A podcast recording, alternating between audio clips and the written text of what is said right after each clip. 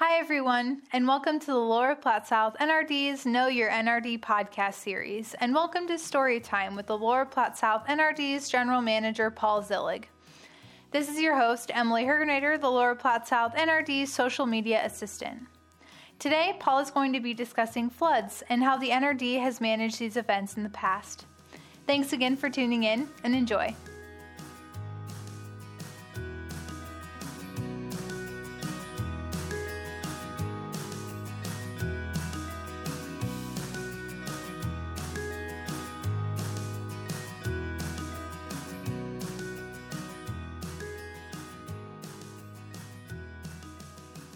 Thanks again for joining me today, Paul.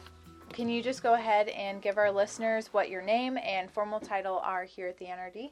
Yeah, my name is Paul Zillig. I'm a general manager here at Lower Platte South NRD.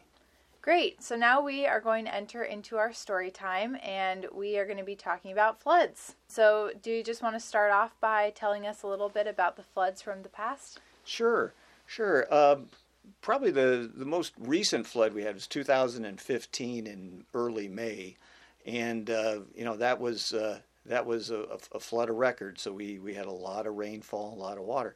You know the the thing uh, most people remember is about the afternoon the following day of uh, just seeing all the water in Salt Creek and how full the creeks were and the, how the water was up to the levees. And, you know, it was really an eye opener. A lot of people had never, definitely never seen water there before. But, you know, for, for me, it started uh, the night before at about 10 o'clock when, you know, my phone starts going off uh, with alerts of uh, heavy rainfall. And so at that point, uh, we start talking with the, uh, all the, the, the weather folks, uh, weather service and emergency management, and trying to figure out what goes what goes on, how much rain we're getting, and where is it falling, and how much uh, we might expect.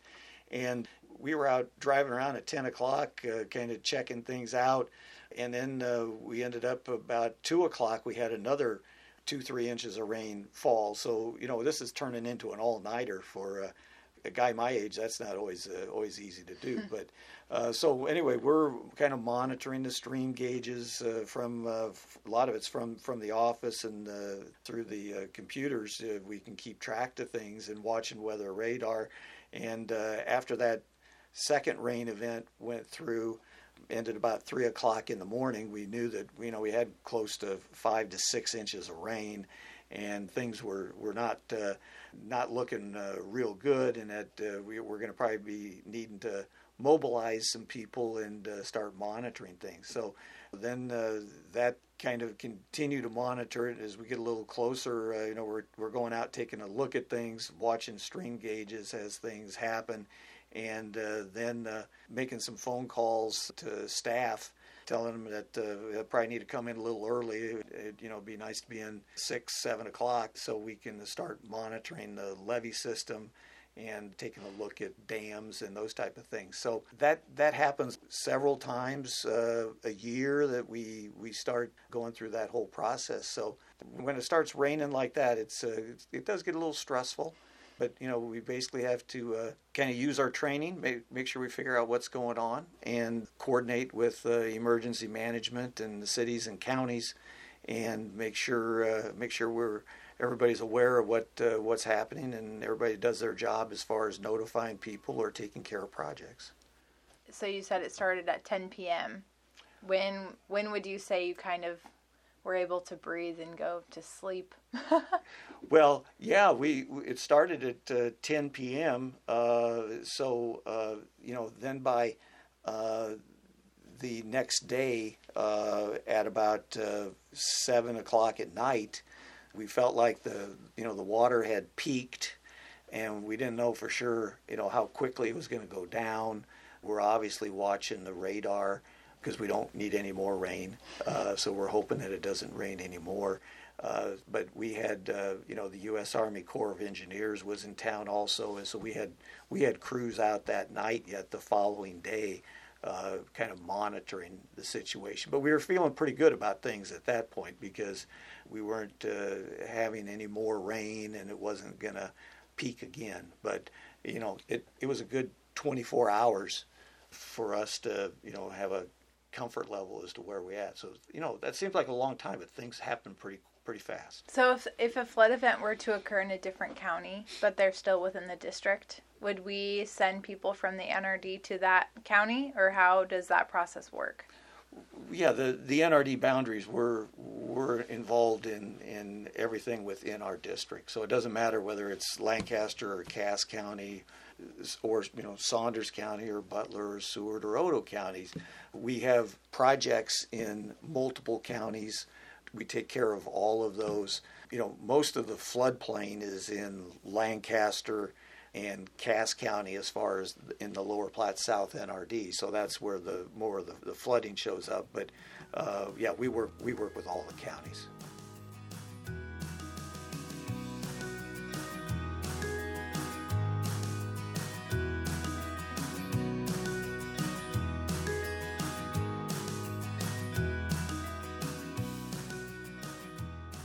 Do you have any other flood events that you would like to talk about or any personal stories from your time here at the NRD? Well, uh, as, as, far as flood events and people in uh, in town, uh, you know, every two or three times a year, the water goes over the uh, Antelope Valley Weir down 21st and N Street area, and uh, you know we. Uh, I, I, I, try to get down there and see that. So you know, we get two two inches of rain really hard. Uh, typically, the water goes over the weir, and it's always a great group of people that are down there. A lot of people bring their grandkids out to you know stand at a safe distance away, but kind of watch. Uh, watch the water going going over the weir. So it's always great to be down there and, and talk to some of the uh, the old timers telling stories of how it used to flood years ago and those type of things. So that that's that's always interesting and good. And so, what does a weir do for flood management? Well, for the Antelope Valley project, basically the the project was to create an overflow channel for the flood because right basically there's a half mile underground conduit or a big box culvert that the creek would go into that was built in the, like the 1920s and the Antelope Valley project built this concrete weir which is a concrete wall that keeps pushing the water into that underground conduit. If you get enough rain, the water goes over the weir and through this flood channel that we constructed. That that is basically uh, Union Plaza uh, for the uh, 20th uh, and N Street. So that's the the, the weir is a, is an engineered concrete structure that uh, helps keep the water into in the conduit, but then lets the water flow over it if we get a flood. Awesome. Do you have anything else that you'd like to add?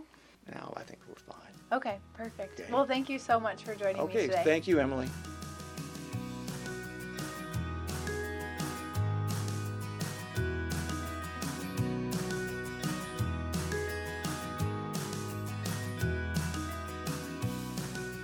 And that's all we have for this exciting story time with the Lower Platte South NRD's General Manager Paul Zillig.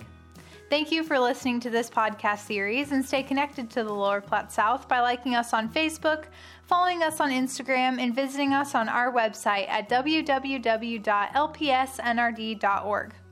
If you like what you heard today, you can find all of our podcasts on iTunes, Google Play, and SoundCloud.